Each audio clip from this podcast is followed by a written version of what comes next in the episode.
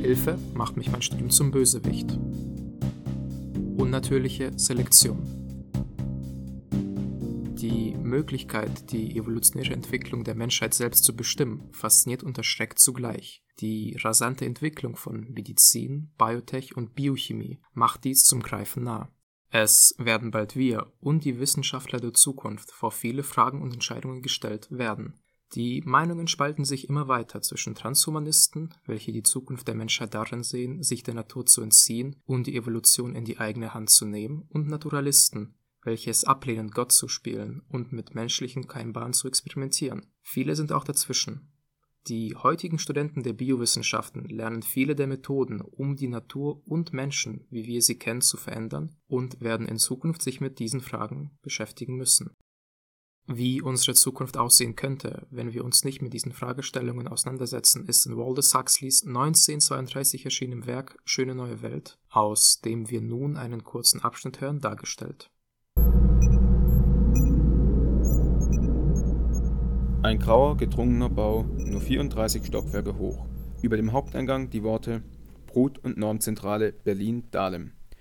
Eine soeben eingetroffene Gruppe sehr junger und sehr rosiger sowie sehr unerfahrener Studenten folgte aufgeregt und ein bisschen beklommen der Direktorin auf den Fersen.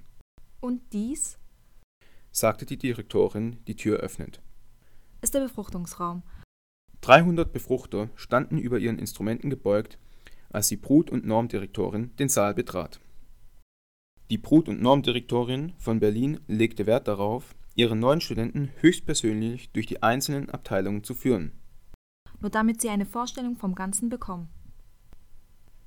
Erklärte sie in solchen Fällen. Irgendeine Vorstellung mussten sie schließlich haben, wenn sie ihre Arbeit mit Verstand verrichten sollten. Andererseits aber auch keine zu genaue Vorstellung, wenn sie brauchbare und zufriedene Mitglieder der Gesellschaft werden sollten.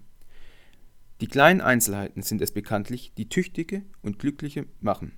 Gesamtüberblicke sind für den Geist nur von übel.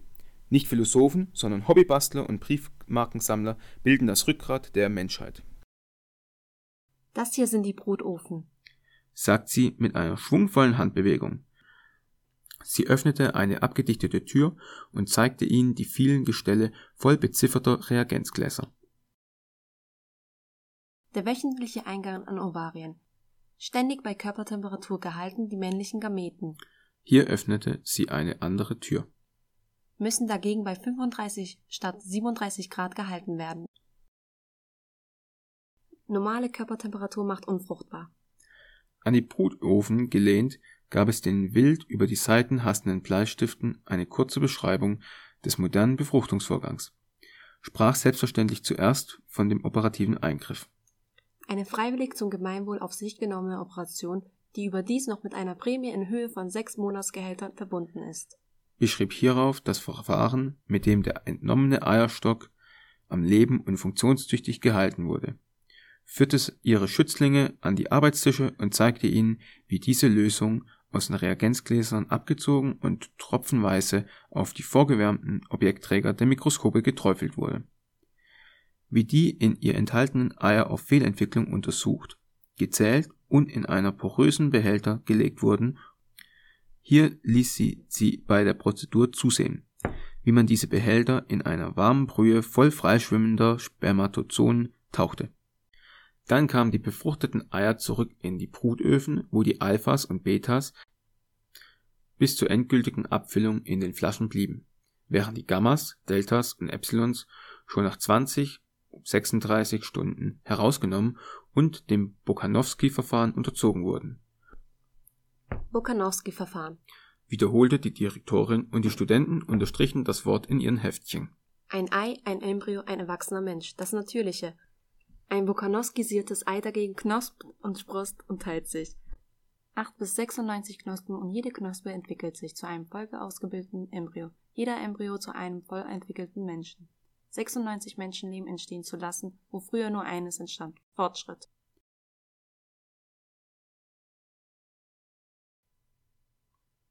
Huxleys Roman Schöne neue Welt hat die Grundlage für eine Vielzahl an modernen Science-Fiction-Romanen gelegt. Werden wir in unserer Zukunft auch in einem System leben, wo die Geburt und Erschaffung von Menschen ein streng rationalisierter und in Massen durchgeführter Prozess ist? Es ist heute schwer zu sagen, ob wir auf eine derartige Zukunft zusteuern. Was eben diese Zukunft bringt, hängt ganz davon ab, wie wir uns als Menschheit entscheiden und wie wir unsere zukünftigen Spezialisten erziehen und welche Vorstellungen von Moral wir ihnen auf den Weg mitgeben. In einer Gesellschaft, so frei wie unserer, gibt es so viele Meinungen wie Menschen, und noch schlimmer sieht's da mit Wissenschaftlern aus. Jeder Wissenschaftler, den Sie fragen, wird Ihnen sein eigenes Utopia, seine eigene perfekte Welt ausmalen können. Im Hörspiel haben wir von im Reagenzglas gezeugten Menschen gehört. Was ist auf diesem Feld bereits möglich? Lernen die heutigen Studenten, wie das geht? Naja, es ist bereits sehr viel möglich. Seit 1978 ist die In-vitro-Fertilisation, sprich die künstliche Befruchtung im Reagenzglas, ein beim Menschen viel angewandtes Verfahren. Es ermöglicht vielen Paaren mit Kinderwunsch, welche aber aus medizinischen Gründen keine Kinder haben können, Eltern zu werden. Im Jahre 2010 wurde Robert Edwards und Patrick Steptoe, die Väter dieser Technologie, mit den Nobelpreisen der Medizin ausgezeichnet. Vereinfacht dargestellt läuft es so. Nach der Gewinnung der Eizellen und der Spermien werden sie im Reagenzglas zusammengebracht, wodurch eine spontane Befruchtung stattfindet. Allerdings ist es dabei so, dass die Eizelle zwar im Labor befruchtet wird, der Embryo entwickelt sich aber gänzlich im Körper der Mutter. Eine Ektogenese ist bislang noch nicht gelungen.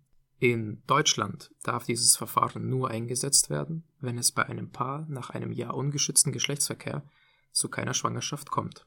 Studenten haben die Möglichkeit, viele Aspekte in freiwilligen Praktika an Instituten, zum Beispiel mit Mäusen und Zebrafischen, zu lernen. Die künstliche Befruchtung hat ja schon vielen Menschen helfen können. Du hast aber auch die Ektogenese erwähnt. Um was handelt es sich denn dabei?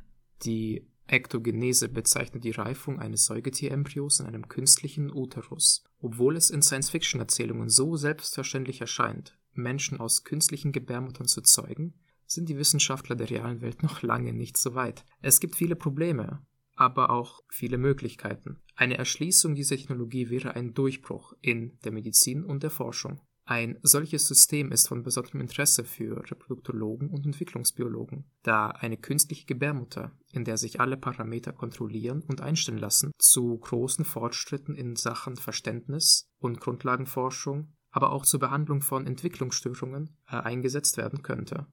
Und was ist mit diesem Bukanowski-Verfahren, bei dem aus einem befruchteten Ei durch Knospung viele identische Embryos entstehen können? Gibt es das wirklich?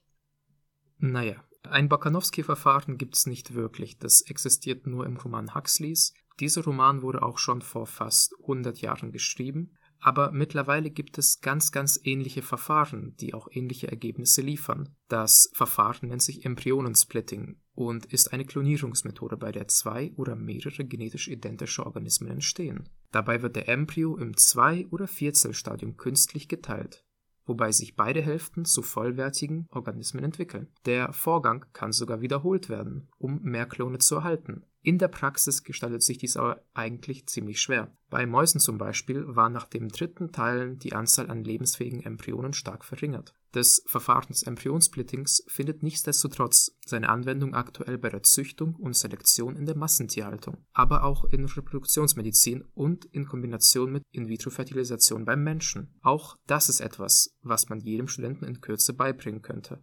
Das Hintergrundwissen ist allerdings etwas, wo es schwer wird. Um ein wirklicher Experte auf diesem Feld zu sein, bedarf es Jahre, wenn nicht Jahrzehnte von Studium.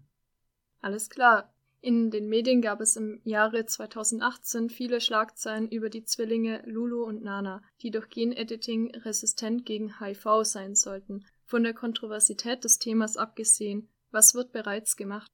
Nun, äh, die Veränderung von menschlichen Keimbahnen ist hypothetisch schon seit langer Zeit möglich und mit Werkzeugen wie CRISPR und Cas9 ist es auch greifbarer als je zuvor. Derartige Eingriffe bergen aber auch unfassbar viele mit unserem derzeitigen Wissensstand noch nicht in vollem Umfang abzuschätzende Risiken. Folgen können zum Beispiel Krebs, Entwicklungsstörungen, Unfruchtbarkeit, aber auch viele andere Krankheiten sein. Diese Risiken sind keinem Lebewesen zumutbar. Selbst mit den besten Absichten ist es moralisch ein sehr schweres Thema.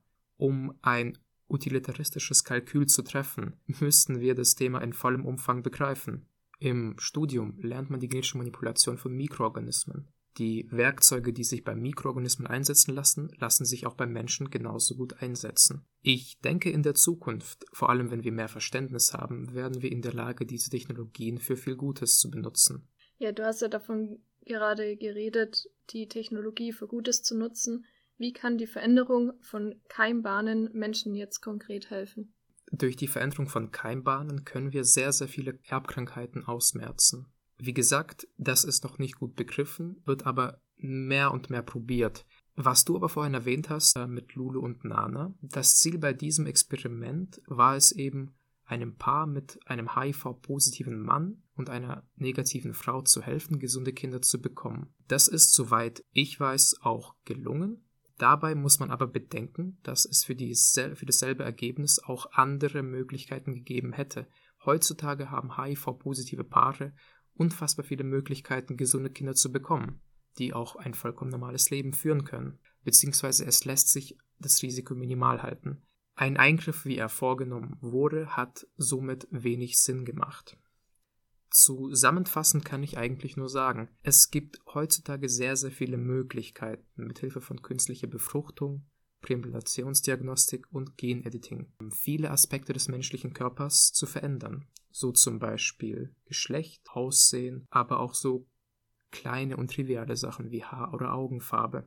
Es ist eben wichtig, als Student und als zukünftiger Wissenschaftler sich vor allem in der Verantwortung zu sehen, Menschen zu helfen und eben die Werkzeuge für Gutes einzusetzen. Es ist eben auch wichtig, die Sachen zu hinterfragen, über den Tellerrand zu schauen und sich vor allem auch mit anderen Experten auszutauschen nicht nur aus seinem eigenen Feld, sondern auch mit geistlichen Vertretern, mit Philosophen, mit Künstlern. Das ist etwas, was man nicht immer im Studium beigebracht bekommt, sondern aus Eigeninitiative passieren muss. So, das war's jetzt erstmal zum Thema künstliche Befruchtung. Wir sehen uns dann in der nächsten Folge wieder.